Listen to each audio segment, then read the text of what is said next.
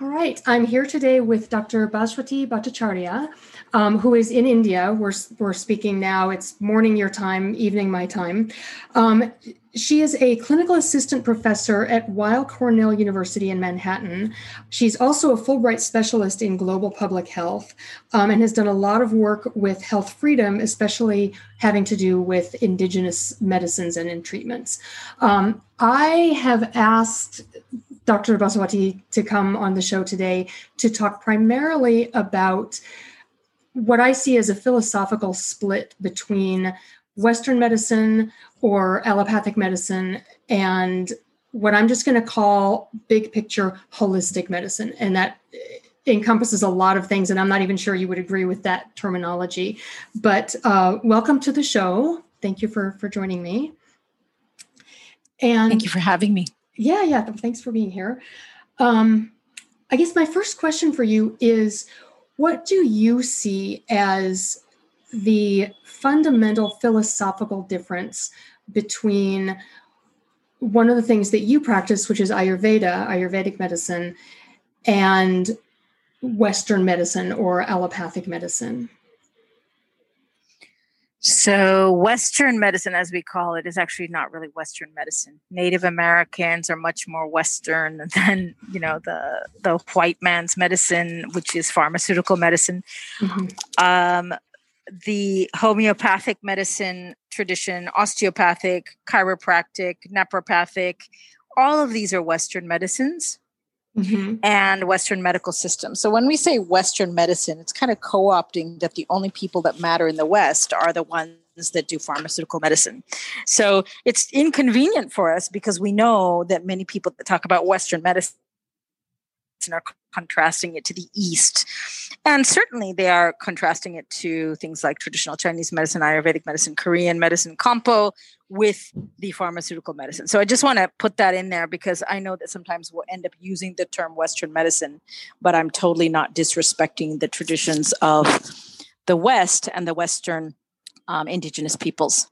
Right, right. That said, allopathic medicine, um, which is usually called conventional medicine or mainstream medicine, is generally emphasizing the pharmaceutical intervention as the way to go.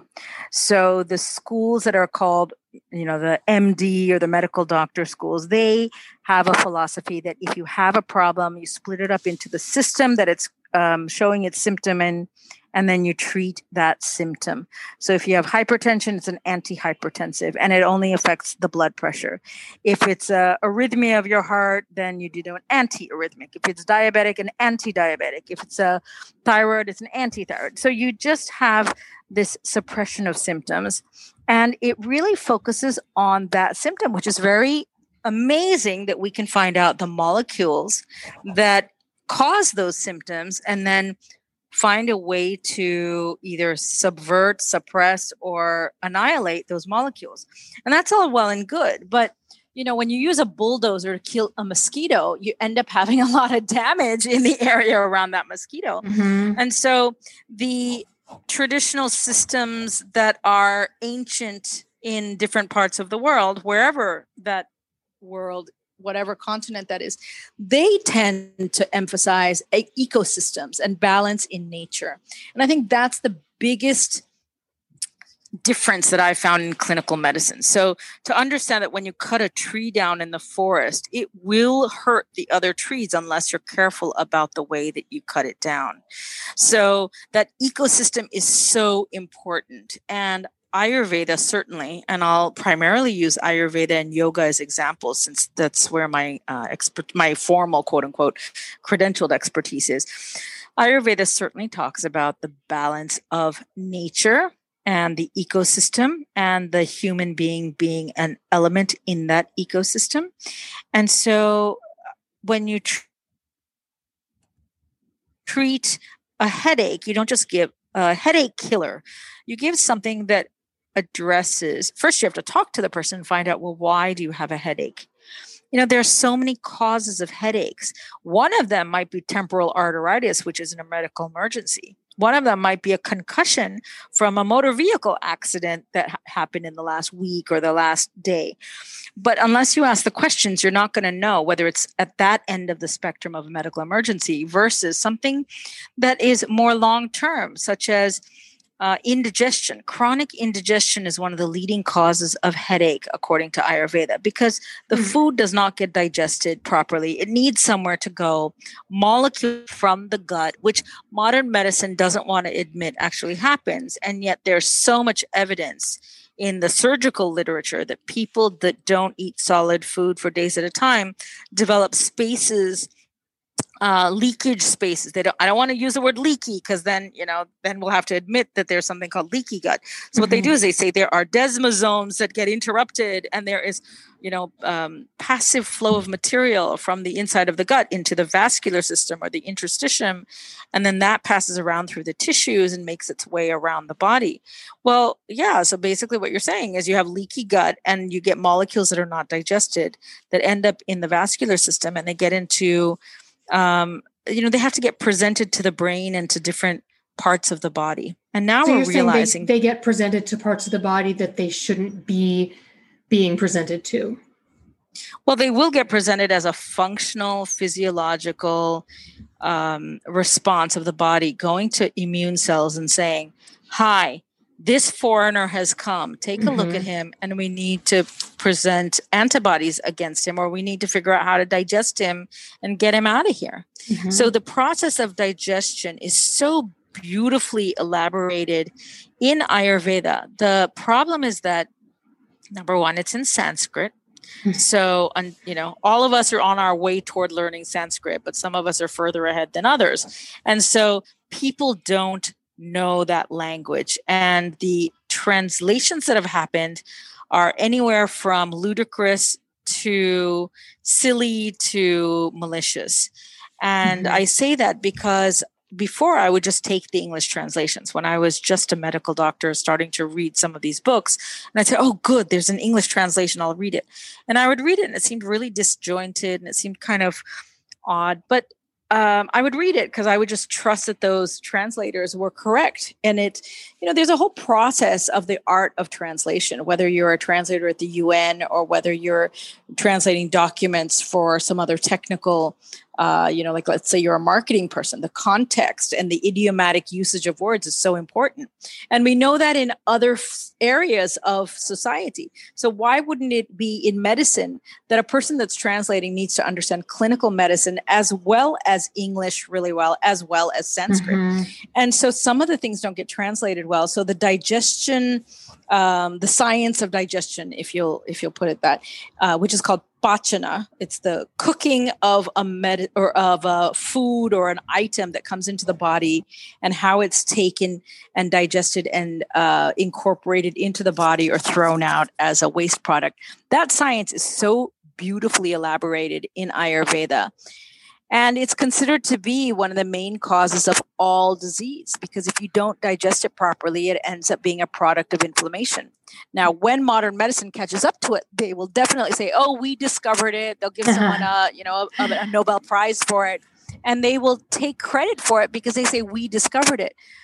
What's amazing to me is that it's already written in Ayurveda. Just because you can't translate it from Sanskrit doesn't mean it's not there.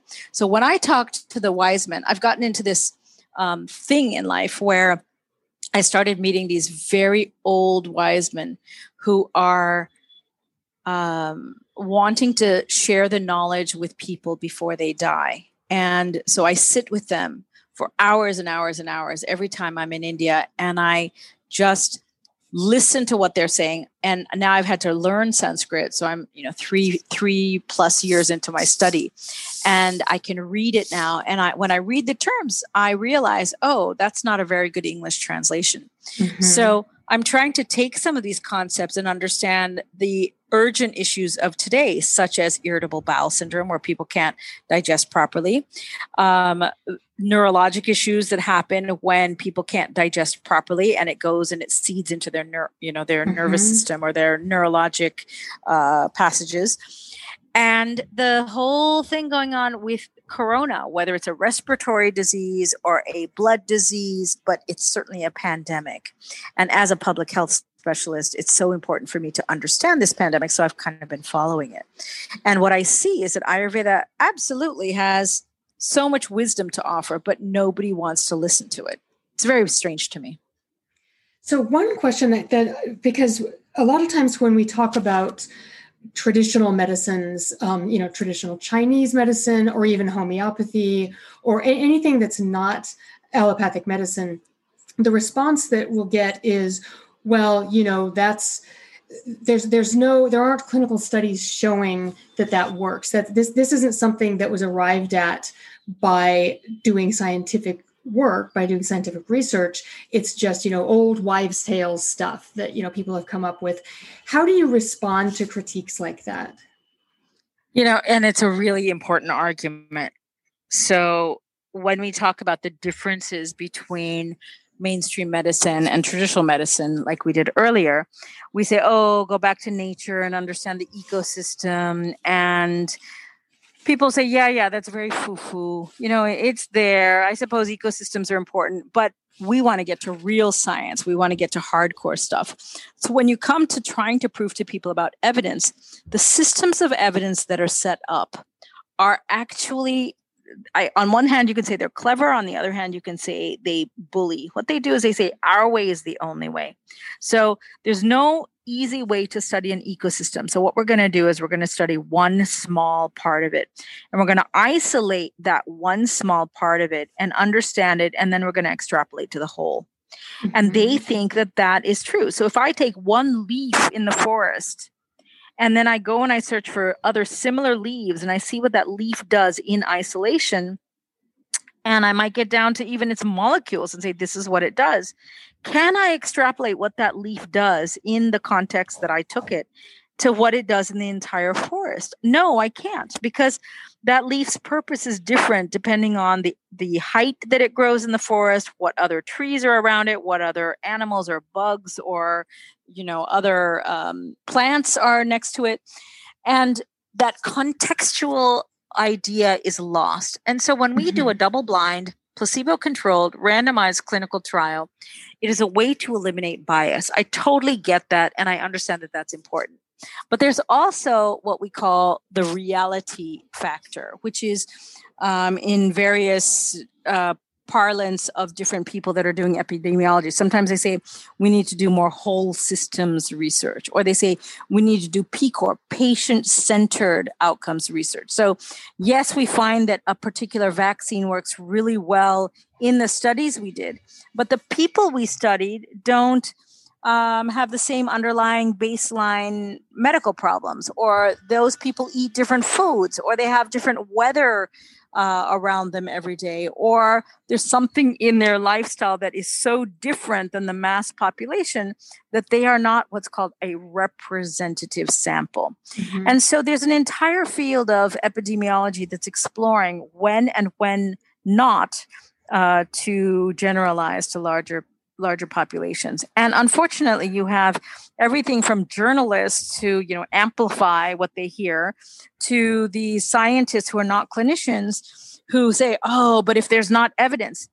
And I say, if you want to have a discussion of evidence, you know, sit down, let's order a cup of tea and talk about this. And when I start talking, it's it's really obvious in 99% of the time that these people are really just they've got their heads up their backside. They don't know. They're just puppeting what they've heard about what evidence is. Hmm. and the evidence is oftentimes so isolated it's not relevant which i already spoke about. Mm-hmm. the evidence is very biased towards pills which you can double blind you know, it's very yeah. hard to double blind acupuncture. I kind of know when you're putting a needle into me for acupuncture. How are you going to do that? Oh, we have sham. We have sham acupuncture. You know what? You put a needle into the body anywhere and it's going to invoke a response. So, yeah. okay, a sham acupuncture might work, but maybe not. There have been studies on homeopathy using double blind and placebo controlled trials which are you know very um, well done in homeopathy. And those studies have shown that homeopathy works but they've been yeah. thrown out. Why? Because we can't figure out what the mechanism of action is. It's not plausible. So for right. it to be evidence it has to follow something called the Hill's criteria. These are these logical uh, criteria that follow the paradigm of um, we can say science, we can say the logic of medicine. And it has to do with things like if you don't see it, you don't believe it. But then I say, we don't see electricity, but we believe in electricity. I've never seen an electron, but I believe that electrons exist. Um, I, you know, I've never seen uh, Saturn and its rings, but I believe it exists. Then they say, "Oh, we can't just blindly believe the you know the old texts from thousands of years ago. We need to prove it." I will tell you that during medical school, I've had you know a dozen years in training, and years after that, I've been at Cornell for 17 years people when they're learning medicine do not go back and check the evidence to see whether it was right they mm-hmm. just believe blindly that their professors tell them so if a medical doctor can believe blindly that their professor told them then why can't an indigenous healer believe blindly that her teacher taught her Mm-hmm. So there's a double standard there. In addition, when you're talking to your professor or listening to your professor, and the professor says, This is a good study and that's not a good study, we assume that those high index journals are accurate. And in the last 10 years, you know, it's more than yeah. 10 years now, oh, yeah. that editors come out and they say, number one, uh, this study was not um, objective because it was funded by either a stakeholder or a person that had a serious, you know, nefarious purpose, i.e., they funded the study. And so they have a definite um, what should we say, bias towards its outcome. Number two, I, as a young, um, I think I was in my master's degree, I used to do ghostwriting. And I did it very mm. innocently because I thought it was, you know, I was helping to learn medical science. But what I was doing is writing for doctors who don't have writing skills. And then as I was writing for a company, that company would skew my writing. They would pay me and then huh. they would skew my writing and then they would publish it in journals by paying the journals. And these were funded by Merck, Boehringer Ingelheim. We had contracts with Glaxo. We had we had a lot of really great lucrative contracts that would pay for me to go on these fancy trips. And I thought I was really important because I was going to all these prestigious places and staying in five-star hotels. But what they were basically doing is paying us as writers to hobnob with these doctors to write articles and then publishing them and uh, the doctors were you know getting treated really well because a doctor's prestige comes out of you know what he or she publishes so wait so you, what about that bias? About, are you talking about articles in medical journals are you talking about articles about yes. studies or are these like yes. fluff piece articles all all wow. of the above that you said but you wow. know even recently there was that whole vaccines thing um, that came out where it was published in three or four journals and then they found out that actually there was a lot of um, under the hand stuff going on and there were data there that countries were saying how do they come up with these yes, data we yes, don't even have yes. that number of covid the, sur- the surgisphere the surgisphere uh, exactly. Okay. I didn't want to mention the name, but yeah. yes. It's, and the yeah. people that were there were from prominent medical schools, very mm-hmm. prominent, you know, some of the schools I've graduated from. So, um, and so I was quiet and I was quiet because I know that these kind of things happen. In addition, you have editors that allow things. I, I um, quietly looked at an article, which, by the way, is not really legal. The peer reviewer sent me the article and said, Hey, Bhaswati, what do you think of this? I said, Are you asking me as a formal reviewer? He said, No, not formally. Just take a look at it and tell me what your thoughts are.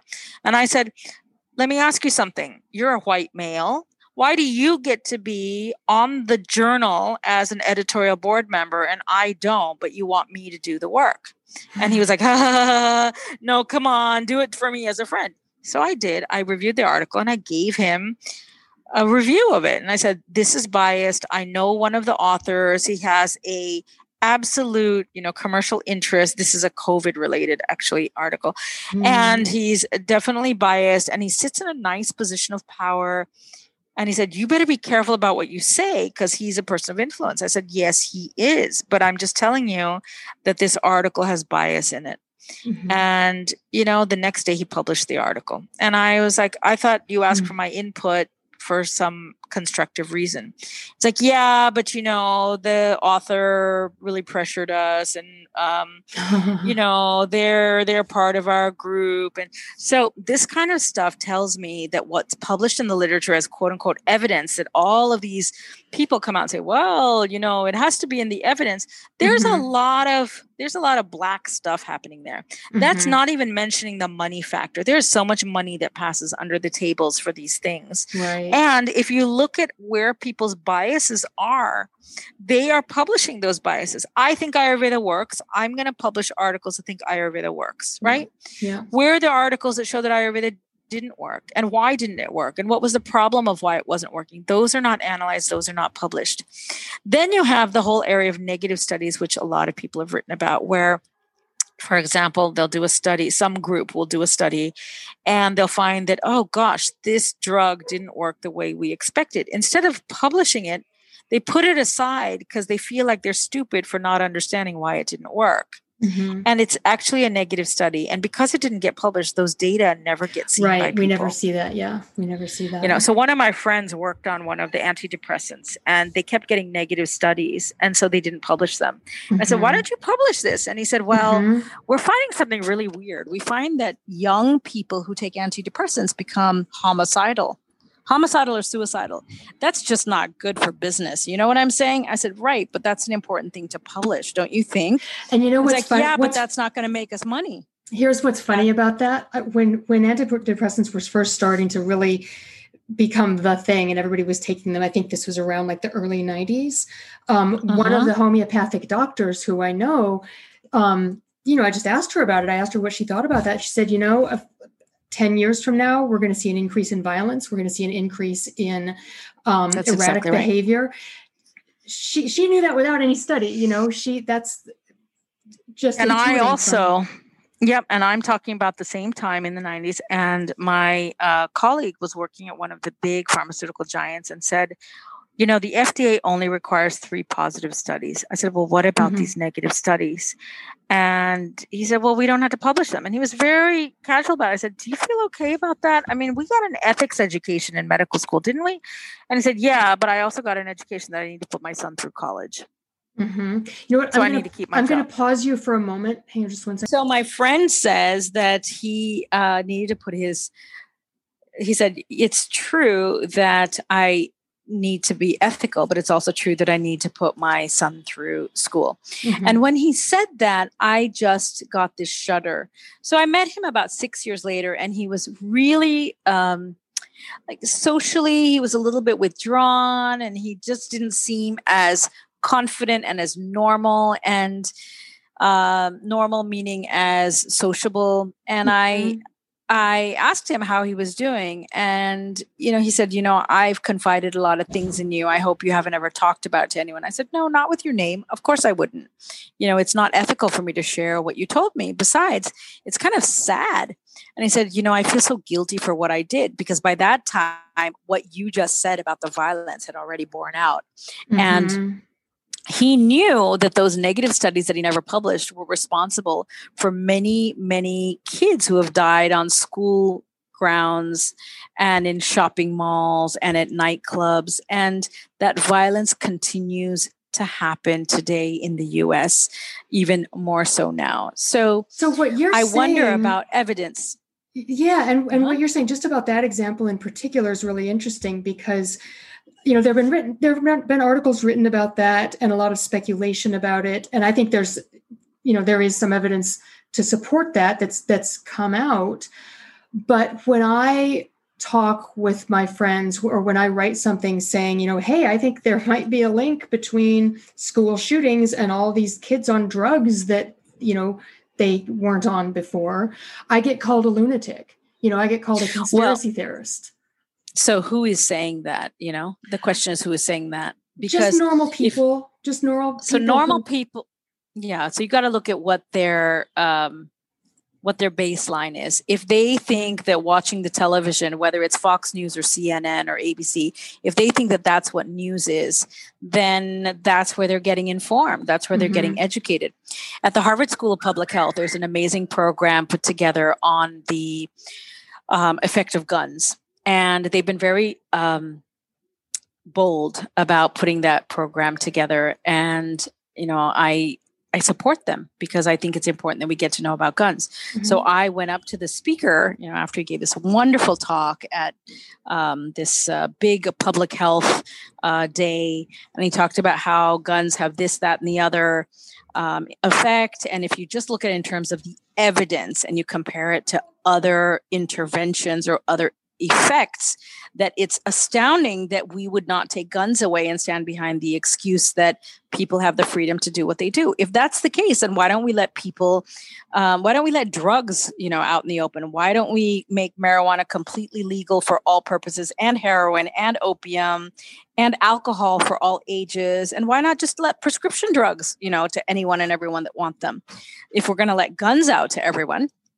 And um, and I said to him, Well, what about the correlation between guns and antidepressants? Mm-hmm. And he got really uncomfortable. And I asked mm. him about it. Mm.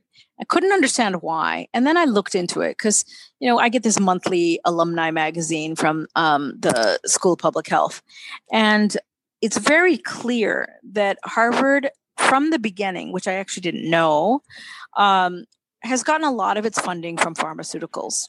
Mm-hmm. And on some yeah. level, they can speak out against guns because pharmaceuticals are not involved in it. But right. they can't speak out against pharmaceuticals because it's biting the hand that bite that uh, feeds you. So go ahead. So when I see that schools of public health, which are supposed to be the academic, objective uh, creators of evidence, and then I see that they are worried about the hand that feeds them and then how they're going to layer the evidence. It makes me realize that absolute white journalism, which I learned, you know, early on back when I was very young, is really not happening anymore between the Patriot Act and various filters of um, sponsors of publications or of news channels, mm-hmm. there are so many people that feel entitled to bias the information because we've got a bizarre overlay of people who have learned marketing mm-hmm. and how mm-hmm. to get their product moving forward with people who are supposed to be public servants or objective knowledge purveyors. And when that overlap happens, and the guy that sells the vacuum cleaner door to door becomes the guy that owns the vacuum cleaner, that owns the news channel, that gives out the information, he's going to make sure that all the news comes through doesn't affect his vacuum cleaner sales. Mm-hmm. Yeah. And that was not an issue back in the 40s and 50s, and maybe even into the six, well, into the 60s it started happening. And so all of us who have grown up in the last, let's say, 50 years, 60 years, um, which is the majority of the people that are talking about this information and evidence, and all the young mothers who are thinking about how pharmaceuticals affect their families.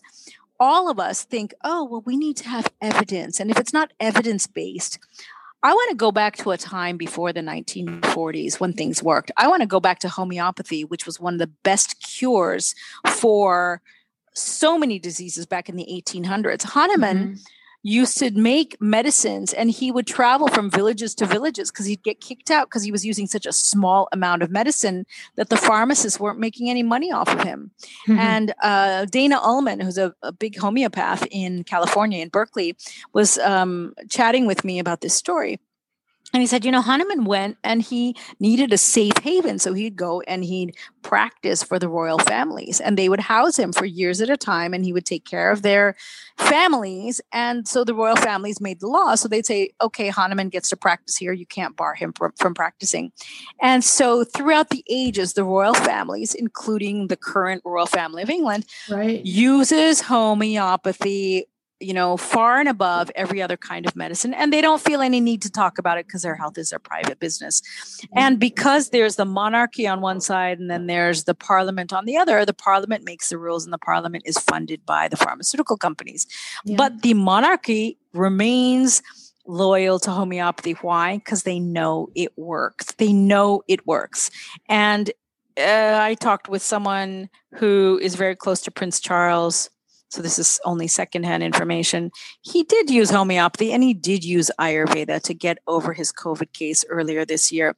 But it was considered to be bad press. And the pharmaceutical companies, the largest of which in Europe, the largest foundation in Europe is the Wellcome Trust, founded by Mr. Wellcome, who is a big pharmaceutical guy. And he's his, the history is actually kind of interesting. He took compounding of medicines back when they were powders and they were specifically compounded to people, and he converted them into ready doses and put them into pills and created the mm. technology for that, which is brilliant. But what it did is, let's say you need 80 milligrams as your optimal dose and I need yeah. 75. Yeah. What he'll do is he'll create a pill that's, let's say, you know, 65 it'll be neither right for you nor for me, but it'll be right for a majority of people. Right. And that way he can make a lot of money. And he's right. made billions of dollars. And now he, he, I say, but is trust because he didn't really have any healthy children that took over from him.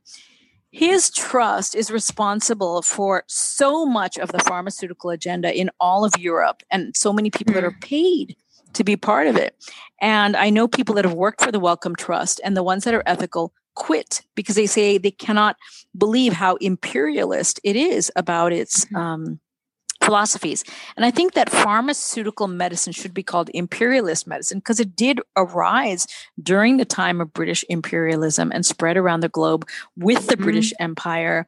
And it does have so many of the features of British imperialism, whether it's bullying or it's, you know, forcing people people or it's just all the things we think about when we well, think yeah, of imperialism. certainly in I, I, and i don't know that much about the history of it in europe or even that much in in the uk but certainly in america the way that that medicine was really overtaken by the pharmaceutical interests you know they basically they they bought up the political system so that they could shut down homeopathic schools, shut down um, anything that that wasn't the allopathic school. They shut down the schools, they shut down hospitals, um, and by coincidence, they also shut down a lot of um, medical schools that were exclusively for African Americans um, and for women. So That's they right. sort of they consolidated this this whole industry by force, and it does. You know, from my perspective, it certainly looks like it, it's very comparable to imperialism because it's this this commercial entity coming in and saying we're going to use force to stamp out any competition essentially. And that's you know that was mid 19th century. The marketing.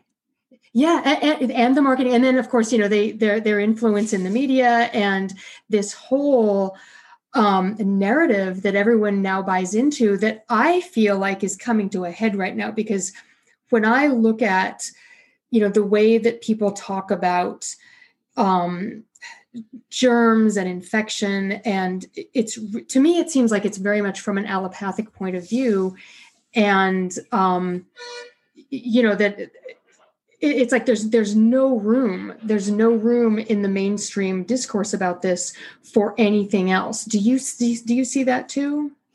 I do. And i think what they've done is so smart. They have um, gotten the mainstream population who are not so smart to be their spokesperson. So you have people mm-hmm. all over from housewives to journalists who go out and say, what you need to do is avoid lockdown because it's ruining our economy or you know the people that are parrots for whatever message they're told that they should um, convey because they haven't done their own reading mm-hmm. i think mm-hmm. it's unforgivable if a person wants to go out and talk about how they know the evidence that they don't actually have any inkling of the history so when i used to talk to my professors you know i was i was a pretty good um, well liked student during my bachelor's i'd say the first three years because i didn't know very much but mm-hmm. as soon mm-hmm. as i started really reading and then i would come to, que- to class with questions the professor started not liking me. And I hmm. wondered about that. I like, you should be excited that I found this book in the library that I'm reading and bringing to you. And they didn't want to hear it because what it did is it had, it forced them to change their worldview. Their paradigm would have to shift if they actually took in the data that I had found. So hmm. I read this book, which I absolutely recommend you and others to read about the history of medicine in the United States. It's called The War on Bugs. It's written hmm. by a gentleman named Will Allen. You can't get it very easily. You know, it's you're not going to find it everywhere. But if you go online, I think Will Allen sells it from his website, and it talks about how pharmaceutical medicines developed in the 1800s as a byproduct of the leftover products from mining, the halogens that left over. So the chloride, uh, chlorine, bromine, and fluorine, and how the purification of iron ore um, in the making of steel created these byproducts and they needed to get rid of them because they were so toxic and so like what can we do with this? And when kids were playing on the mounds of byproduct or near there they would inhale the fumes and some of them it would clear their asthma. And so you have compounds like ipratropium bromide which um, you know you have these halogens that are utilized in there. Or they found that these kids were wearing dingy clothes and they went and played in those areas and all of a sudden their clothes were spick and span white. And they said hey hmm. this chlorine chloride has a great uh, side effect. So chlorine became chloride, and they made a salt from it that was fairly safe. And then they said you can't ingest this, but you can use this to wash your clothes. And so you have chlorine bleach. And so one side of it became Dow, which is the mm. industrial chemicals, and the other side became Merck, which is the medicinal hmm. chemicals. And so the chemical industry and its birth is amazing. I mean, I am a closet chemist. I love chemistry. Right. Um, and I love reading books about chemistry. And obviously, as a pharmacologist, there's a relevance there. But when I read the first edition of Goodman and Gilman's, which is the Bible of pharmacology, and I read the emphasis of chemistry, I realize the chemists took over medicine mm-hmm. and they made it seem that the only thing that's relevant is what is chemically possible. What happens to physics? What happens to biology? What happens to ecology and botany and meteorology and all the other sciences? If you want to talk about science based um, evidence, then you have to look at the other sciences. And we are basically obsessed with chemistry today because it's closest to pharma, you know, big mm-hmm. pharma.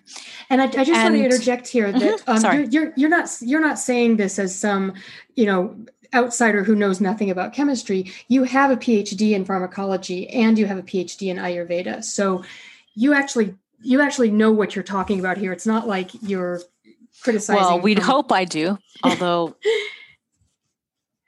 do you have something to say about the PhD programs? Well, I mean, I hope that what we learned in the PhD programs really made us knowledgeable. But I think mm-hmm. that beyond what I learned in the programs, I had to do a lot of reading. And still today, I spend you know hours per day reading and i make sure that like with covid there are thousands of articles out there i have to filter through it and mm-hmm. when i talk with with you know all due respect to the people that are working in it when i talk to some of these people who are experts and by the way they don't want me on the committees because i I give my opinion. I give my opinion as a scientist. And for some reason, it's inconvenient, you know, for them. But when I mm-hmm. talk with them and I say, well, have you read this study? They haven't read the study. I say, you are one of the experts in this area. Mm. You're sitting on the committee. How come you don't know about the study? Well, um, uh, it's not in a mainstream journal. Um, uh, I said, well, the WHO reported on it yesterday. Oh, well, I um, uh, um, they're not aware of of the data. I've wow. been following some really great immunologists. I love the work of Jony Kipnis. I don't know if you've read any of his work. No. He, he he works mainly with microglia. So it's the okay. cells in the brain that are supposed to cushion the nerve cells. And obviously since I did my uh, first degree in neuroscience, I'm you know very and my my pharmacology PhD work was in neural development okay. with a fantastic scientist, Michael Shelanski at Columbia. Um, so when I was doing my PhD thesis work with him, and looking at the glial cells. These were at that time this is you know several years ago they were thought to be these cushion cells and they had no other function than to cushion and feed and kind of comfort. They were like the nurse cells around the egg in the ovary. They were these cushion cells. Well Jony Kipnis went in and found out you know these cells are not just cushion cells they're actually immune cells and they sit mm-hmm. there and they they just kind of sit like a couch potato but when there's work to do they put a gun in their hand and they go out and they shoot the mm. the particular you know virus or bacteria so that it doesn't harm the brain but sometimes they misfire and they also shoot something that's an inflammatory chemical. Um, they're very good at ingesting metals that come in that shouldn't be there, and they're very good at delivering those metals to parts of the brain that use those metals as coenzymes and cofactors. And some of his work is really elegant. So he he knows um, immunology. There's also a guy named Bali Pulendran, which, who's in California, and there's a guy named Amulya Panda. These guys have been talking about COVID. They're all immunologists, and the reason I quote both these three is that um, the last two especially they say what covid has done is taught us as immunologists that we actually don't know what's going on so mm. why isn't that quoted in the evidence that the immunologists have realized that what we thought is that you meet a particular antigen from a virus or a bacteria, you get an antibody in your system, and that confers you with what is called adaptive immunity. Mm-hmm. You now have an antibody that's going to protect you for the rest of your life against the measles or the mumps or that particular virus or bacteria that causes a particular disease, right? So that was the thought around immunology. That is the classical modern immunology way of thinking. And that's why we have all these vaccines, these, you know, 40 vaccines that we have to give to kids. Oh, it's because we give them adaptive immunity. Well, now they're finding that people who have COVID have a certain amount of antibody against COVID in their bloodstream, and then a month later, it's gone. Two months later, it's gone. Six months later, it's gone. It's as though they never had the illness. Where are those antibodies? So they're kind of scrambling, like, well, um, uh, maybe it got sequestered, you know, and it's hiding out. Well, you know, HIV can hide out, but the antibodies of HIV are not supposed to hang hang out in like so, one place. They're supposed to circulate. So let me Sorry. let me ask you this because I've um, I've had some other doctors on and, and people who we've talked about this issue, and my understanding of antibody immunity is that when you your body develops antibodies to let's say virus x and it fights it off it's out the, the virus is gone you know a few months later you're not producing those antibodies anymore but you have the memory cells which when they encounter the virus again will jump to it and start producing it again so so there are different kinds of antibodies mm-hmm. right yeah, but are you you're, so, so, you're saying there's some kind of antibodies that stay in your system regardless. They're not just waiting to be stimulated well, into existence. The theory has been that those baseline antibodies circulate around all the time. hmm The reason that we know that's true is that if you've had the measles vaccine, let's say 20 years ago, and I take a blood sample of yours today, I should be able to have a baseline of antibodies against measles in your system. That's how you validate that people right. have been vaccinated. Right. Right. Because you have those antibodies. If they weren't around and you had to wait till you saw measles again to produce antibodies, that means that you're not making antibodies, right? The titer tests wouldn't mean anything, basically. So the titers tell us that you have a baseline of antibodies against that particular virus that you just talked about. Mm-hmm. Mm-hmm. And then when you actively encounter it, you start making more. A better example is hepatitis. We have to have a baseline of hepatitis antibody, hepatitis B antibodies, so that if hepatitis ever comes into our system, before it it attacks us, those antibodies will be like sentinels. They will raise the mm-hmm. red flags and sound the horns and go to the top of the mountain and light the fire and say, hepatitis B is in the system. Go to those places where hepatitis B antibodies are formed and pull out a million of them.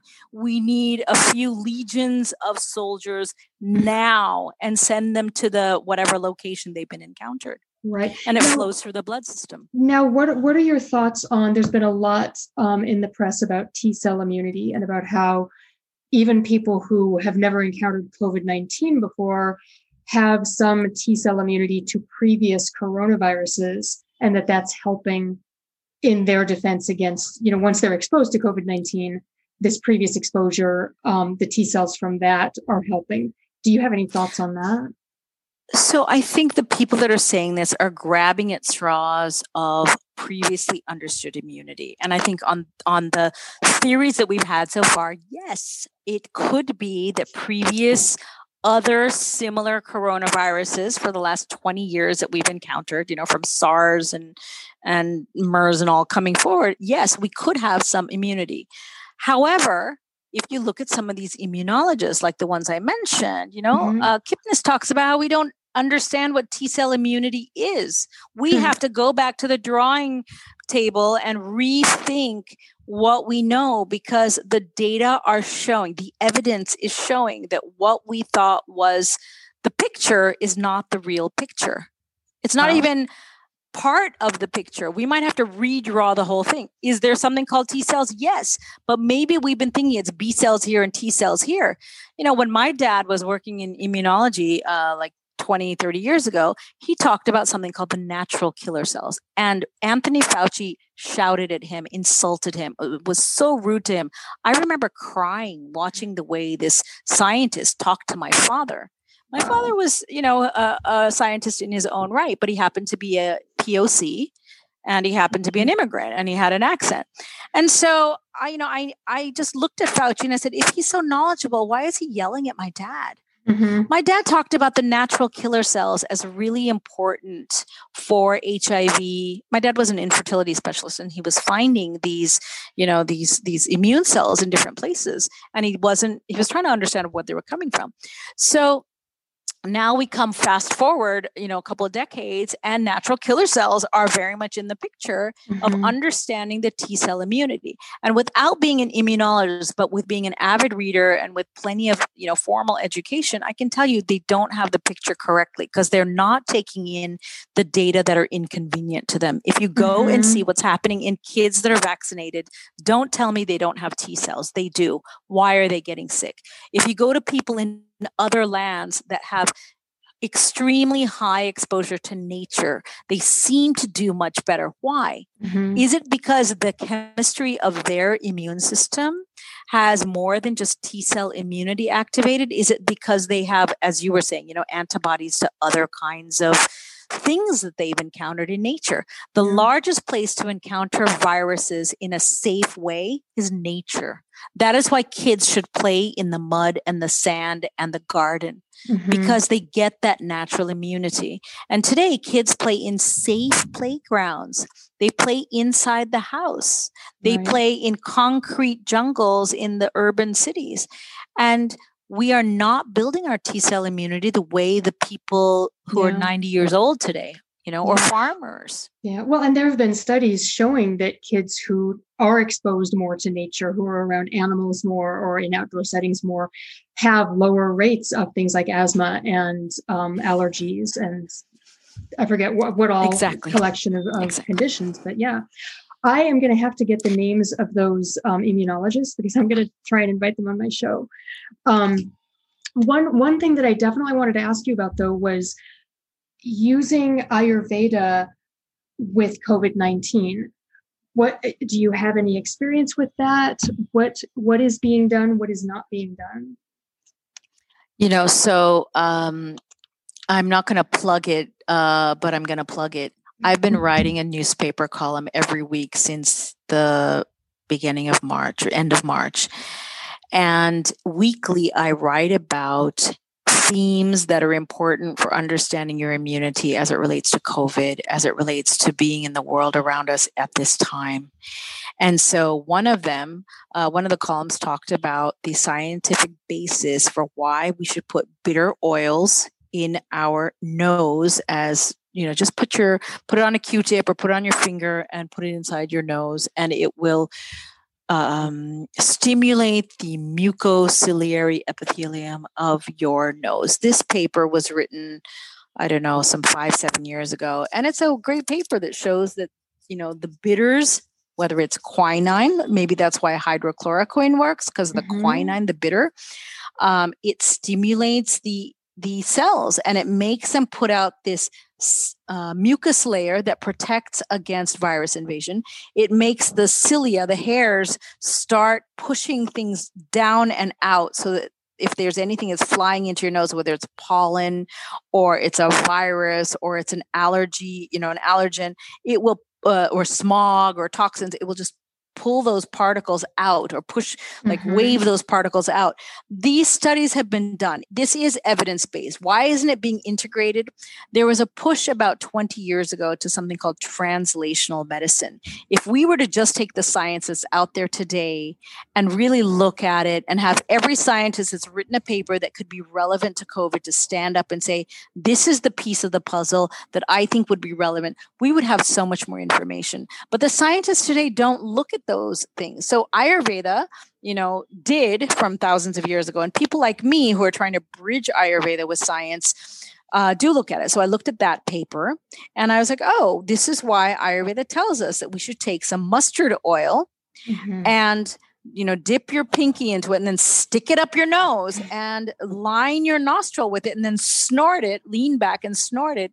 Get that mustard oil into your nose. It will give you a bitter stimulus that will make those cells of your nose put out protective agents. Okay, that's one. Second is if someone has any problem breathing on a baseline, or they're normally healthy and suddenly they start have a problem. Steam inhalation is what everyone has been using. It costs next to zero. You just need to have, mm-hmm. you know, a source of heat to put a bowl of water on the stove, a pan of water, and then create steam, put a towel over your head and breathe in the steam for two minutes.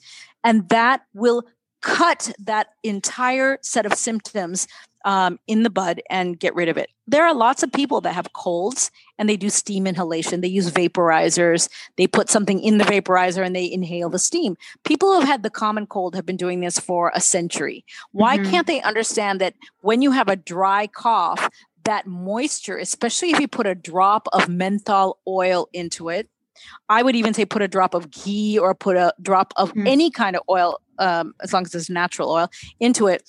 That's a really good thing to do. There's um, Young Living has a oil called Thieves. I, am sure you know about aromatherapy. Yeah. There are so many aromatherapies that are used for respiratory disorders that are just essences of plant oils and mostly menthol and thymol that you can put into those vaporizers or you can put them on you know in a bowl of water. So steam inhalation. Third is fumigate your house. So there's a whole science i actually wrote an entire column on fumigation and how to take plants from outside. They can be juniper they can be sage they can be cedar. It depends on what part of the world you're in and then put some fresh leaves, put some bark, put some aromatic spices. You can use Italian spices, you can use onion and garlic peel, you can use turmeric, you can use Indian spices like cumin or ajwain.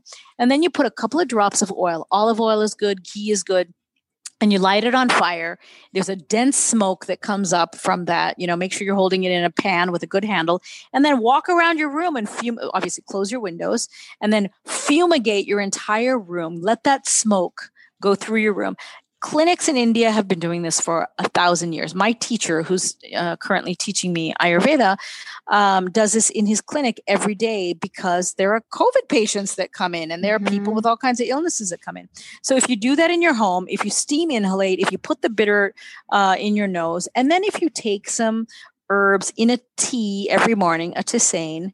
And the ones that we use in India that are really effective are not immune boosters, they're immune fortifiers. And they fortify your immune system. And there have been plenty of clinical studies done on Guduchi, which is spelled G U D U C H I. You can get it at so many companies in America, which have been, you know, certified and checked for uh, all the aflatoxins and the heavy metals and all of the kinds of things that people are scared about, mm-hmm. um, and you know that FDA requires. And those uh, powders of guduchi, you just take a teaspoon of that and you put it in the morning. You can grind some black pepper. You can put some cinnamon in it. Um, if you have a dry cough, you put some uh, Yashti Madhu, which is called, it, that's the Sanskrit name. Um, the Hindi name is Mulethi, M U L E T H I. It's a sweet, it's the bark of the licorice tree. It's oh. not going to raise your blood pressure if you just put a little bit of bark in there. Okay. Um, the cinnamon is also bark, and it gives a slight sweetness to it. And then you you make a tea out of that. You filter out the stuff, the solid stuff, and you drink the liquid. You do this every day for you and your children and your you know spouse and your in-laws and whoever else lives with you and it will slowly gradually and absolutely fortify your immune system so i don't see any covid cases here where i'm staying in india there's nothing. Why? Because everyone wakes up in the morning and they drink this tea, they take a shower and they put the bitter oil in their nose. And if they start to get sick, they do those, you know, the steam mm-hmm. inhalation mm-hmm. and and uh, my PhD work was in actually in immune immunity. So my Fulbright was on huh. Ojas, which is the concept of immunity. And then my PhD work was in the Department of Rasa Shastra, which is about heavy metals and how to use them medicinally. So when I tell people about it, they're like, what do you mean? Heavy metals are dangerous. They're bad. Mm-hmm. They're toxic. And I say, do you know that you have metals in your body? Do you know that copper and iron are in your body? Manganese is absolutely essential. Do you know you have to have a host of at least they found 30 different almost 30 different metals in your body how do you think you get them into your body you get them in from plants that suck them up from the soil and the science of getting those metals into your body and making those and mostly they work on enzymes or inside of enzymes so to get them back into the enzymes do you know what that does it cures a lot of chronic diseases and mm-hmm. here in india two of the doctors that i work with absolutely work with cancer patients who have you know been diagnosed and are not doing so well, they come and they take these heavy metals in the right way. The metals have to be made in the right way. And there's a whole science behind it. You know, we can do a long talk about this if you want. But once they do it, they cure of diseases that are incurable in ma- modern medicine and my job my oath as a medical doctor before i did my you know phd stuff was that i should try to help patients.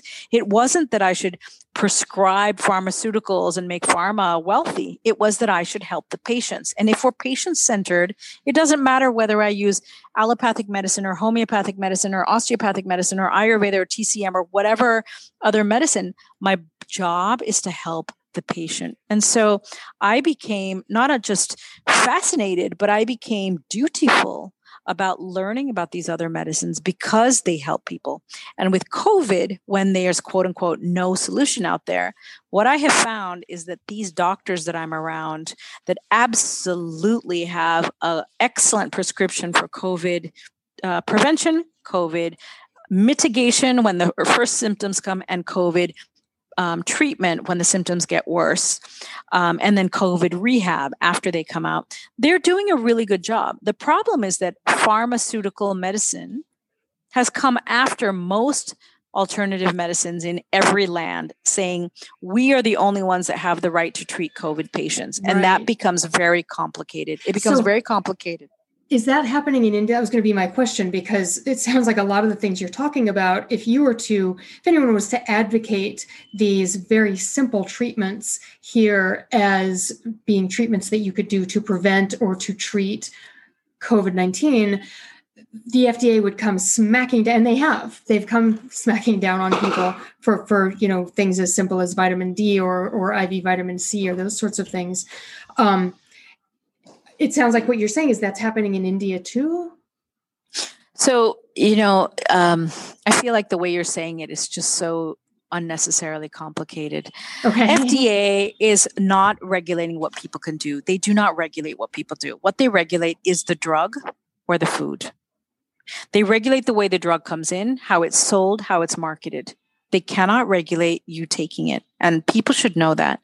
If you want to take vitamin D, that is your right. According to DSHEA, the Dietary Supplements mm-hmm. Health and Education Act, you have the right to take it. Don't mix that up with the FDA's duty and responsibility to make sure that the drugs that are on the market are not laden with poisons that's what their duty is right but what they so they're they're they're really kind of overstepping their duty then because they've uh, just in this period alone with with covid-19 there have been clinics that were giving iv vitamin c and they shut those down. Um, and they've also they've shut down people who have been promoting iv vitamin c. Actually that predates covid. They've they've Um, okay, so when you give anything IV, that is practicing medicine, right? Mm-hmm. Because anything you give invasively, even an Ayurvedic doctor that wants to put oil in the rectum, which is an amazing treatment that gets rid of so many neurologic diseases, you have to know how to do it and what to do and how much to do and when to do it. But we do this. And if you are an Ayurvedic doctor, licensed and, and registered in India, you can do it as a treatment. And certainly people fly from all over the world to come and get treatment here. But if you do it in the US and you're an Ayurvedic doctor and you know exactly what to do, but you do it in the US, it's considered the practice of medicine because it's invading the body. And so mm-hmm. that's illegal. Same thing with injections. So you cannot inject vitamin C if you are claiming that it treats, prevents, mitigates, or diagnoses any disease, because that is the realm of only MDs. But even but even if you are an MD, you're saying if then if, you have to be careful about how you claim it. So how you how, claim it. How for the practice of Ayurveda, I guess there's probably some of it that here in the US would be considered medical and some that would not but yeah so so i want to back up with that because yeah. your question was really good about you know what to do with ayurveda so people talk about ayurveda as though it's a medical system it mm-hmm. helps with medical disease, but it also helps with maintaining health. So if you don't have COVID and you're trying to prevent COVID, it is your right to do what you think is useful for you. That is one of the individual freedoms that we maintain in the United States. And if you want to have a cup of chicken soup because you think it's going to help you feel better, that's your right to do it. If you want to have vegetarian chicken soup, you have the right to do that as well. So if you want to take um, if you want to take let's say vitamin C as you gave, or if you want to take um, guduchi, if you want to have a cup of tea that has cinnamon in it, if you want to do steam inhalation, no one has the right to stop you. Now, if you want to do it and put out a, uh, a, a board outside your house saying, I'm treating COVID. Come inside and have steam inhalation because it treats COVID. That's not legal because now COVID is a disease, right? So you can't go out there and practice for COVID because you don't have the right to practice medicine. So, what people are doing is they're just being stupid. They're not aware of the law. Sorry to say that. But if they just go and they say, Hey, I'm having a steam inhalation party, come to my place and I will give you, you know, steam mm-hmm. inhalation um, tailored with um, these essential oils. No one's going to stop you. But if you say this is for COVID, you can't do that. Right now, what if you are a medical doctor, though? So yeah, so there, there's there's the whole issue about making medical claims if you're not a medical if, doctor. If you're what a if, medical doctor, first of all, medical doctors are not that smart about drugs. I know thousands of medical doctors, and I know that I know a lot more about drugs than they do. Most of them are puppets. They mm-hmm. are vocational artists that are um, just doing what their CME class told them to do. They don't know how to think, most of them. I went to a um, debate on vaccines a few weeks ago, which I know you were also part of. And I was afraid that because I'm not sitting in the US right now, I wouldn't know very much. So I studied up for it. I got all these facts together. And I was so surprised that when I was speaking in that group of physicians, very few of them gave the kinds of facts that you would think that they would have. I was mm. actually kind of shocked that none of them knew the status on how many vaccine candidates are out there, how many are in phase two, phase three t- trials, what kind of vaccines they are, what an mRNA and a double mRNA vaccine is. Many of them are just not up on it. So if you're an MD and you're doing this, how much do you know about what's going on? What they know about things that actually work for people is appalling. Most of my MD colleagues, you know, including the ones at my medical school, I am just shocked at how they practice and they're just so simple. They're, they really don't look at the science. They're not looking at the evidence. If they want to treat COVID, there is an emergency act that has been invoked in many of the countries of this world. What it allows the law to do, because the people have said that yes, this is okay. The law says we are going to decide. A group of us who are going to be in charge of the emergency is going to decide because we need to do fast acting and fast planning, and we don't have time to take a democratic decision on every step. A lot of corporations do it as well when they're trying to push through a product or a program. And the government has enacted this. So, right now, because it's enacted, the president or the people that he puts on the task force are allowed to do what they want. Well, for the last four years, we haven't really had science or evidence or intelligence guiding most of these decisions so what's happening what's trickling down to the people that are you know the mandated um, uh, implementers of it, they don't really know. So if someone is a doctor and says, I'm going to treat COVID using steam inhalation, that's not one of the preferred and approved protocols. So you can't do it because of the Emergency Act. You can argue hmm. against it and say that as a physician, I choose to do this because I have A, B, and C evidence. Mm-hmm. But you have to be really aware of your laws. You have to be really aware yeah. that the way that you say it, I give health education. I don't give people prescriptions for Ayurveda. Mm. You know why? Because Ayurveda is not a licensed medical system in the United States. What I do is I give them health education. I have full mm. right mm-hmm. to do that. So what does and that then mean? they choose. If, if it's it's not a licensed medical system, does that mean it's illegal? I mean, what what what does it actually mean? What there's the no actual- law that says hmm. there's no law that says that any of the other medical systems are illegal. Mm-hmm. What it says is that modern medicine is the only science based system. And if uh-huh. you want to have your thing, if your thing, whether it's steam inhalation or it's a homeopathic right. remedy, you have to show us in our language the right. dominant language, right. what it is. If you want something to be passed, you need to translate it to English. You know, I mean, California, yeah. there's a little bit of Spanish, but basically English. If you can't show it in English, I don't want to hear it in Finnish or in Swahili. I want to mm-hmm. hear it in English. That's the law in the United States.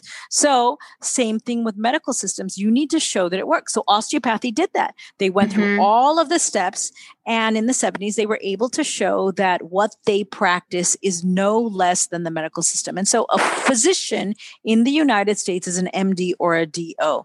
Chiropractors were not able to do it. Naturopaths were not able to do it. So in all 50 states, they are not licensed. In Washington, Oregon, California, naturopaths are licensed doctors. So they can call themselves doctors, they can practice legally.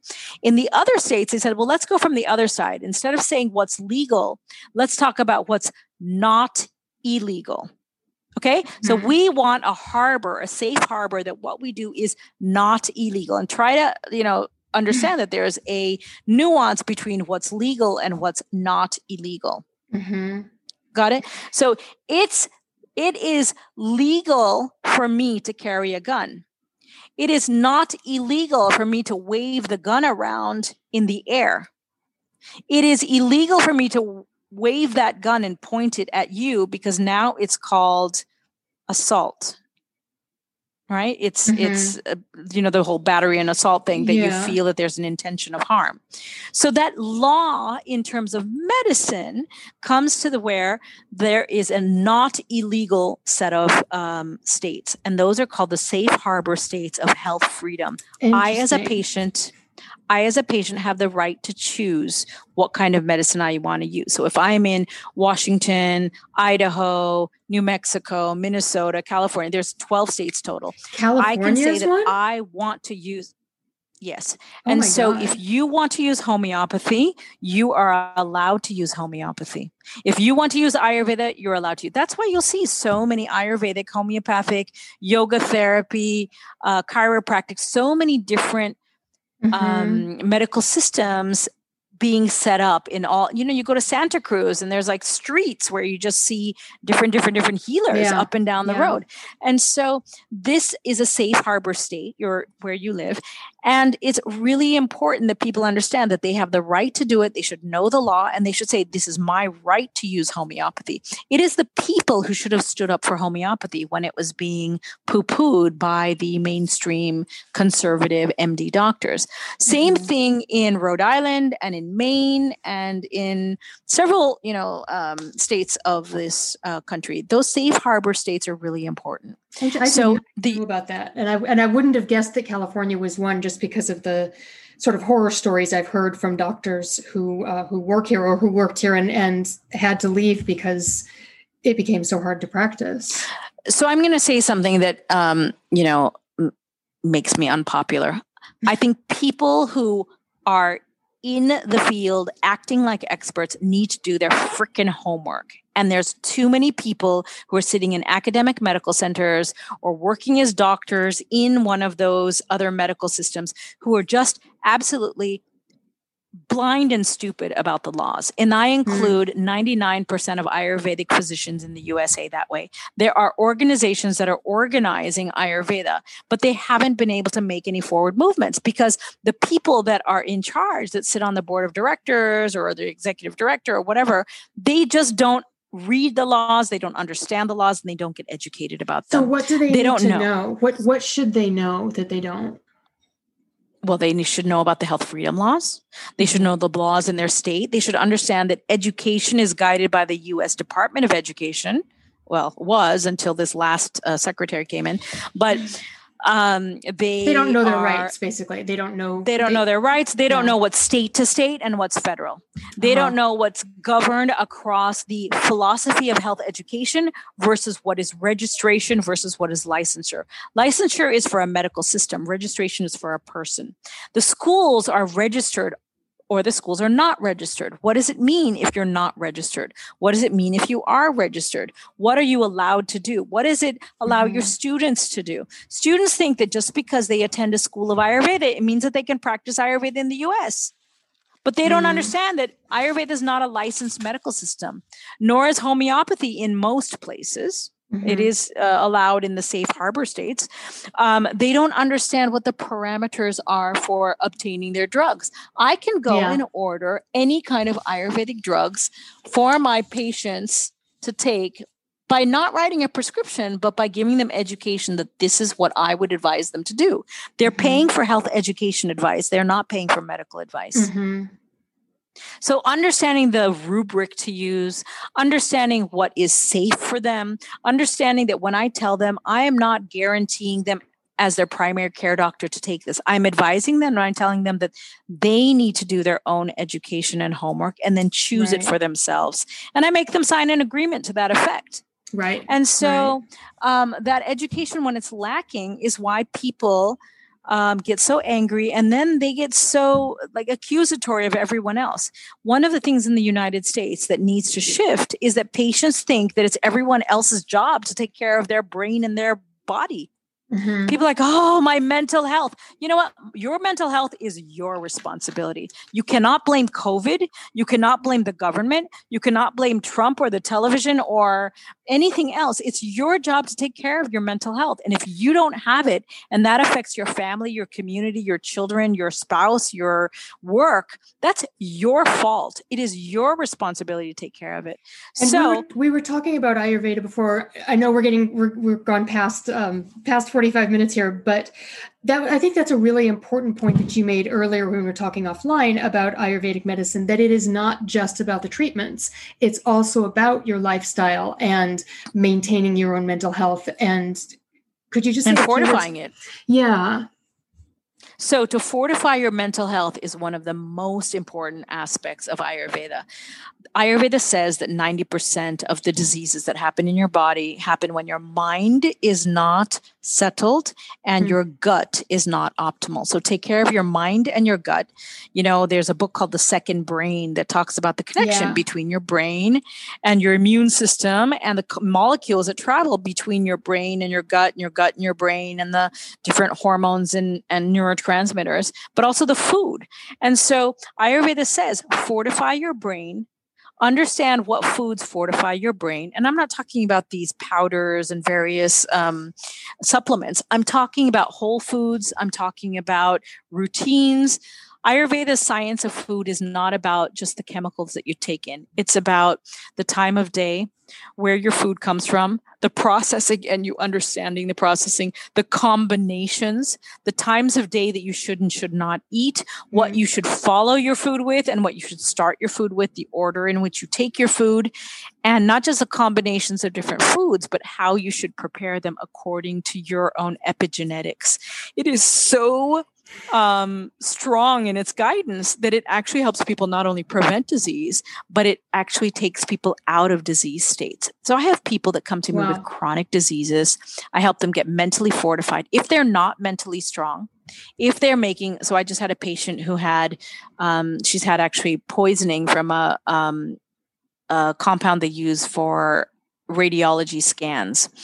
And so she, you know, had that scan and she got poisoned. She she's got you know floppy arms tired arms. Her body has completely uh, kind of decomposed. She can't get out of bed. She's depressed. And i talked with her about her mental health and what she's doing and tried to get her on target she can't do it. She's depressed. She blames everyone else. It's the doctor's fault who gave her the scan. It's the radiologist's fault that gave her the scan. It's the insurance it's everyone else's fault. It's not her fault. Mm-hmm. she's a victim and I tried to work with her. And I finally said to her, when you get out of the mode, I am trying to help you. I didn't even charge her that much because she just, you know, she doesn't have an income right now. I just wanted to help her. If she's not willing to do the work, I said, it is not my job to do the work of pulling your brain out of the sewer. You are in a place where you hate everyone and everything and you think the world is against you. I that's not my job. That is a job of your soul coming into your body to be on this planet as a human being. If you can't do that, that's not my responsibility. And I will help you, but I will not be the person whose fault it is when you can't get up. Do you know what I'm saying? Yeah, that is so not how Americans see doctors. that's, you know, that's that's sort of the antithesis of we have this view here that I mean, in my mind, it's it's it's more of a religion. It's really that people go to doctors thinking that they're going that that they're that they're promised a cure. Kind of that's probably overstating it, but but that it is their responsibility. That it's, it's not. not. You said it right, correctly. Right. Yeah, it's um. And and it is part of the entire game because the pharmaceutical yeah. industry needs you to be dependent so that you will blindly take the medicine they tell you i have right. hundreds of patients um, i think you saw one of them on on youtube there's a group called modern aging and the host had really bad blood pressure problems and so i just told her here do this and do this and uh, she was like oh i um uh and then I said, just do it and see what happens. You know, she did an entire episode that you can see on YouTube about how she went through this entire program and how her blood pressure has been cured. She had been told wow. by the doctors she needed to take this blood pressure medicine for the rest of her life. She didn't like it. There were days when she wouldn't take the medicine because it kind of makes her feel funny or she has to pee more. Or there were all kinds of issues with the medicine, but she was taking it because the doctor said that for the rest of your life, you need to take it. And once you're over 40, you kind of say, okay, well, it's for the rest of my life. Okay, I'll take it. And what they've got is a captive buyer. Yeah. yeah. You know, whether the pill is 10 cents or $10, they've got a captive buyer. So I had her take um, the steps that I had told her. She's off her medicines. She went to her mainstream doctor, which I told her obviously to do. I never tell people to sideswipe their mainstream doctor. Mm-hmm. She went to the doctor and she said, Hi. And he checked the pre- pressure and he said, Okay, um, you're fine. She said, Okay, I need to tell you something. I haven't been taking these medicines for a month. He's mm-hmm. like, What?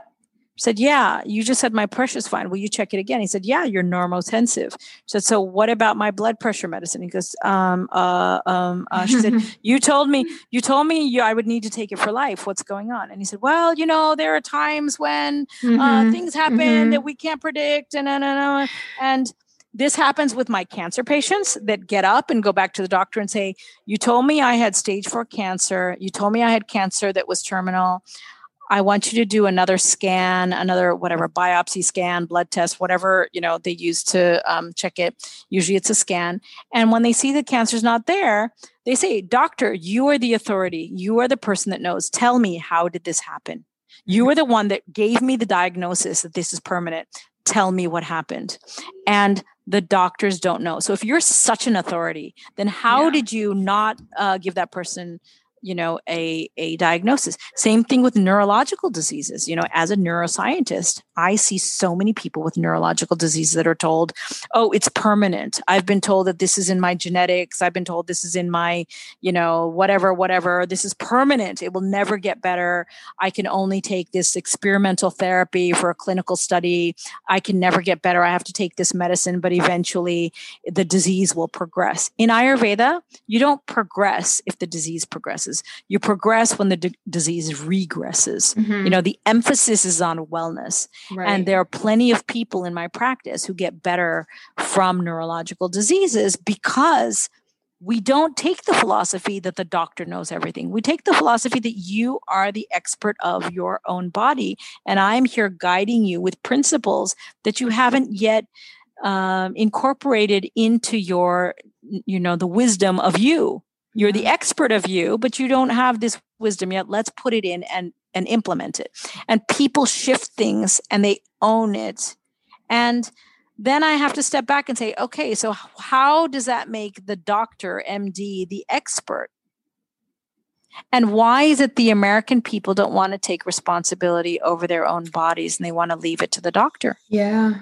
Yeah. I'll tell you why. It's because we want to live uh, you know, think free, wanton lives where we do whatever the heck we want and we're not responsible for it. Right. If my no kid goes out with a gun and shoots everyone, it's not my fault. It's my kid's fault. And if mm-hmm. that kid mm-hmm. happened to be on an antidepressant, it's not my fault. It's the doctor's fault.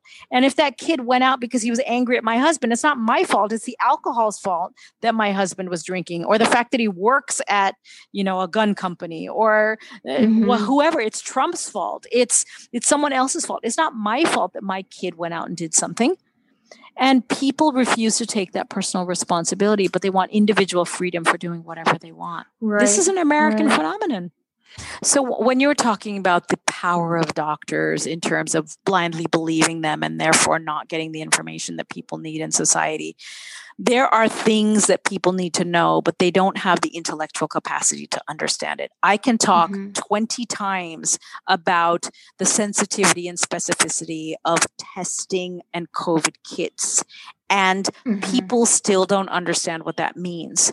And so when I tell them that if the test is not set up in a way that is accurate, then it doesn't matter if you test positive because it doesn't mean anything because yeah. 40% of the time it's right and 60% of the time it's wrong. And they're like, what does that mean? And I'll say, okay, let me put it in a different language. You take the test and this happens this happens is it right? Four times of 10 that you take it it's correct. Six times that you take it it's wrong.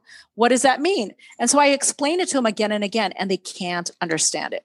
Then i say to them you take the test in a clinic right? They don't come to your home and give it to you. You take the test in a clinic. So when you take the test the moment you walk out and you're exposed to someone in the clinic do you realize that you just got exposed? So by the time you get the results of the test five days later it's invalid because you took the test at nine o'clock, you got exposed at 10 o'clock. Mm-hmm. So when you get the results three days later, you think you're negative and you go around and you're, you know, wearing no mask and you're hanging out. You're like, well, I tested negative. I tested negative.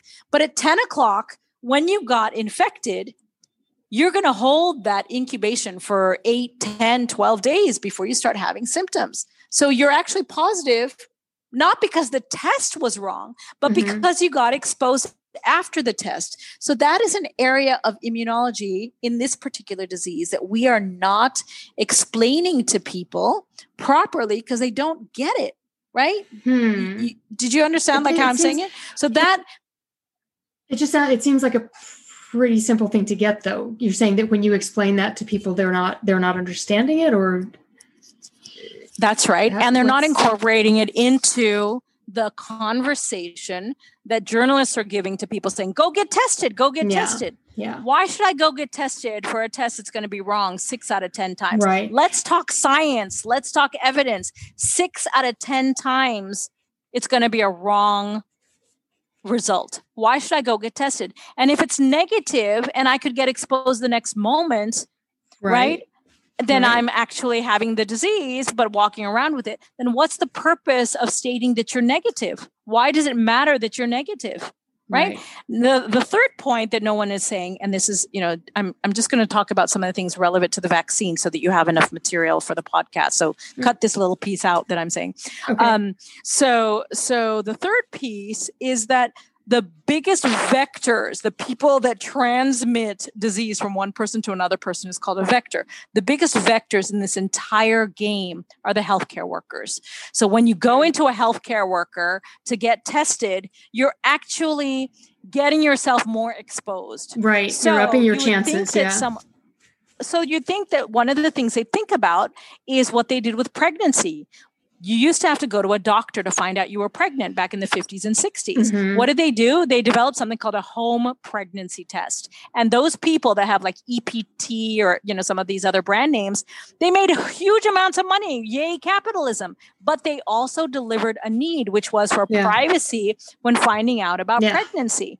If they did the same thing and they said I want to know my COVID, you know, test um, thing. I want a test that's going to work at least eight or 10 times out of, you know, 10. And, uh, sorry, eight or nine times out of 10.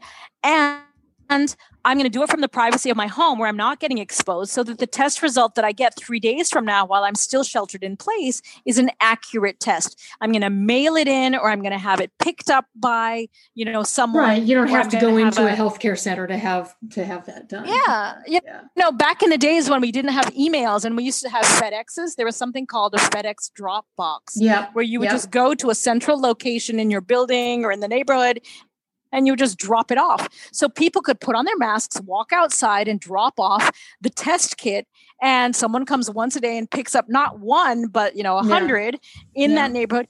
These kind of models are so doable. Why is it that we haven't implemented it? Why is it that with all the ingenuity that we have and all the opportunities to make money and all, all of the funding that's available to develop it, we're spending it all on pharmaceutical vaccines and not on different ways and different solutions for, you know, for things.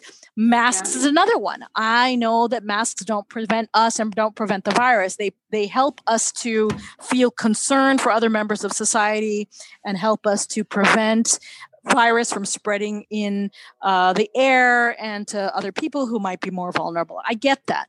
But there's a way in which we could be making masks. Don't tell me there's not technology out there to make better masks, right? There's Mhm. also alternative medicines. If you really care about the people, then the public health official, Vijay Murthy, the Surgeon General, whoever, it- you know, whoever's the, the person in charge of the people's health, the public's health, should have actually come out and said the WHO, World Health Organization, has a committee in an area on traditional complementary integrative medicines. Let's actively ask those people to come up with solutions, just like TCM found solutions for it in the Wuhan um, yeah. case. Yeah. Right? Why didn't Right they away do that? they These started. kind of right away they were using that. Yeah. And if I'm an expert and you're depending on me and you're saying, hey, Bhaswati, you're a doctor, we want to depend on you as an expert, then why don't those experts, people, you know, I'm I'm obviously not an expert in this game because I'm not included on any committees, but um, for the uh, for the thinkers, for the people that are actually sitting on the committees, why don't they feel the moral and ethical responsibility to go out and read more, know more, and present more wide options to the committees that are actually going to implement things? Because that actually would be responsible to the health of the public.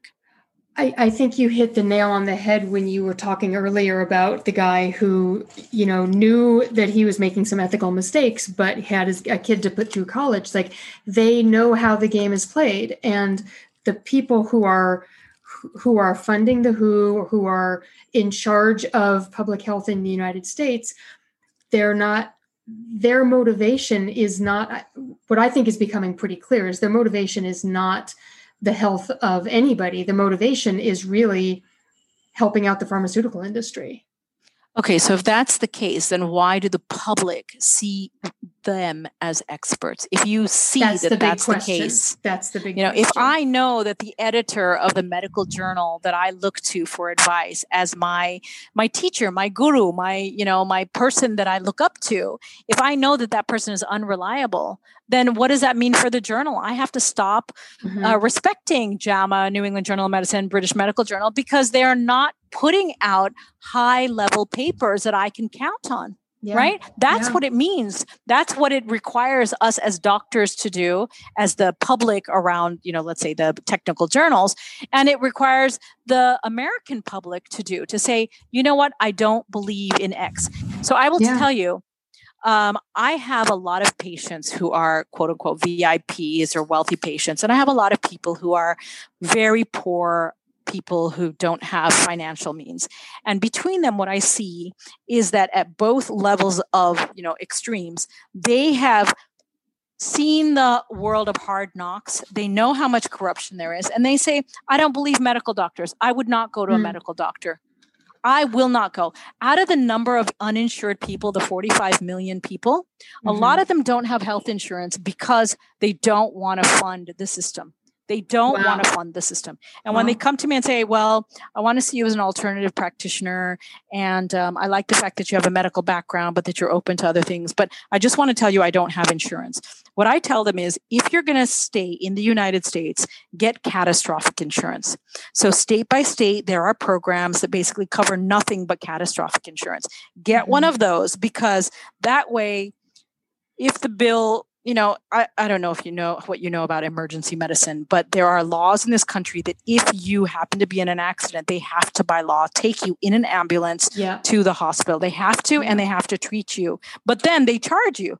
So if yeah. they charge you $300,000 and you don't have it, you're screwed. You're bankrupt. They will sell, they will take everything you own and everything that mm-hmm. your spouse owns and everything that your kids own maybe not your kids, but definitely your spouse, and they will sell it and they will make that money back. And some of the charges that they charge for aren't even real. They're oh, they're yeah, no, no, no. phantom seen, charges. Yeah. No, it's, right. It's so I tell people get your catastrophic insurance. I work within the system because I really do respect many things in modern medicine and the brilliance of it.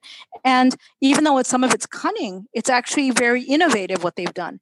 But what I want is for the health of the people. So those patients teach me that they don't trust the medical doctors. They mm. go to them. They don't even tell them that they're taking homeopathy or Ayurveda or doing yoga. Why? Mm-hmm. Why don't you tell your doctor? because the doctors are kind of idiots. They don't know about this stuff. Or they'll say, the doctors are closed minded. They don't know about this stuff. Or the doctor will stop seeing me if I tell yeah. her that yeah. I'm taking these other things. Yeah. So what does that mean you, for they'll the try expert? to talk you out of it. Yeah. So what does that mean for these doctors? How can you be an expert unless you know what all the options are out there? And so now we go back to your initial question, which says, well, what do you think of the people that say, well, those are not evidence based options. So those are not real medicine. And that's why we don't need to know about the world of quackery, right? Why mm-hmm. should we have to know those things? And my response to that is, you don't know what quackery is. Quackery actually exists more in modern medicine than it does around, you know, the other medical systems. Um, and if you really want to be an expert, you need to see what clinically works. There is overwhelming information that homeopathy works, that Ayurveda works, that traditional Chinese medicine works, that chiropractic, osteopathic, when done by the right people. How do you find the right people? It's never by those ads and commercials and websites. Mm-hmm. It's always by word of mouth. Yeah. I use someone, it worked for me. I told my aunt about it, it worked for her, and now I'm giving that referral to you. I have always used word of mouth. I don't use big, you know, advertising schemes ever. First of all, mm-hmm. it's illegal. Doctors are not supposed to advertise themselves. Um, it's a law in the US, but it's also not respectful to the art. So if you want to know, well, where's the evidence? The evidence is in the patients that got better. It is not in the randomized clinical study. The randomized clinical study is simply there so the FDA has you know do you know how much they charge to um, process a new drug application if you oh, want to consider anything i know it's a lot right now it's technically public information but they hide it on their website um, or they don't hide it they mask it it's 1.09 million dollars just to file an application after that, you have to show the proof. So, mm-hmm. if I want to show that vitamin C works for something, do you think I'm going to file an application? Right. Of course. Not. Well, I'm you not. can't patent vitamin C, can you? Right. So, how are you going to make your money back? Yeah. And if people just understood that, they would shut the fuck up about what is real evidence. Because the real evidence is out there in the patients that are getting better. It is not in the clinical studies. It is not in the medical journals. And it is not in the way that the experts who are ignorant about everything else are speaking about it. You know, the WHO is just opening a new global center for traditional complementary integrative medicine. I'm really looking forward to seeing how mm. they're going to position this and how much the pharmaceutical companies are going to have control over what the agenda of that center yeah. is. Yeah. But if they can get medicines from all over the world to be understood, highlighted, and seen. And if they can get something other than the biomedical Cochrane databases as evidence, then people can actually start learning about options that are out there. Mm-hmm. I meet patients who have done so much researching about their particular disease. And when they come to me, I love it doctors say, "Oh, they went to Dr. Google. How ridiculous! Right. I'm the expert. Who are they thinking they are?" Going, and I say to them, "You know what? I think it's absolutely arrogant for you to think that you know more about this disease than the patient does because the patient is housing the disease. The patient knows more. The patient is the expert. You are just a bystander who is going to use your limited knowledge to try to help that patient. So I think that arrogance that most MDs have is completely out of place. And when patients ask me, what do you specialize in? I say, I specialize in the patient.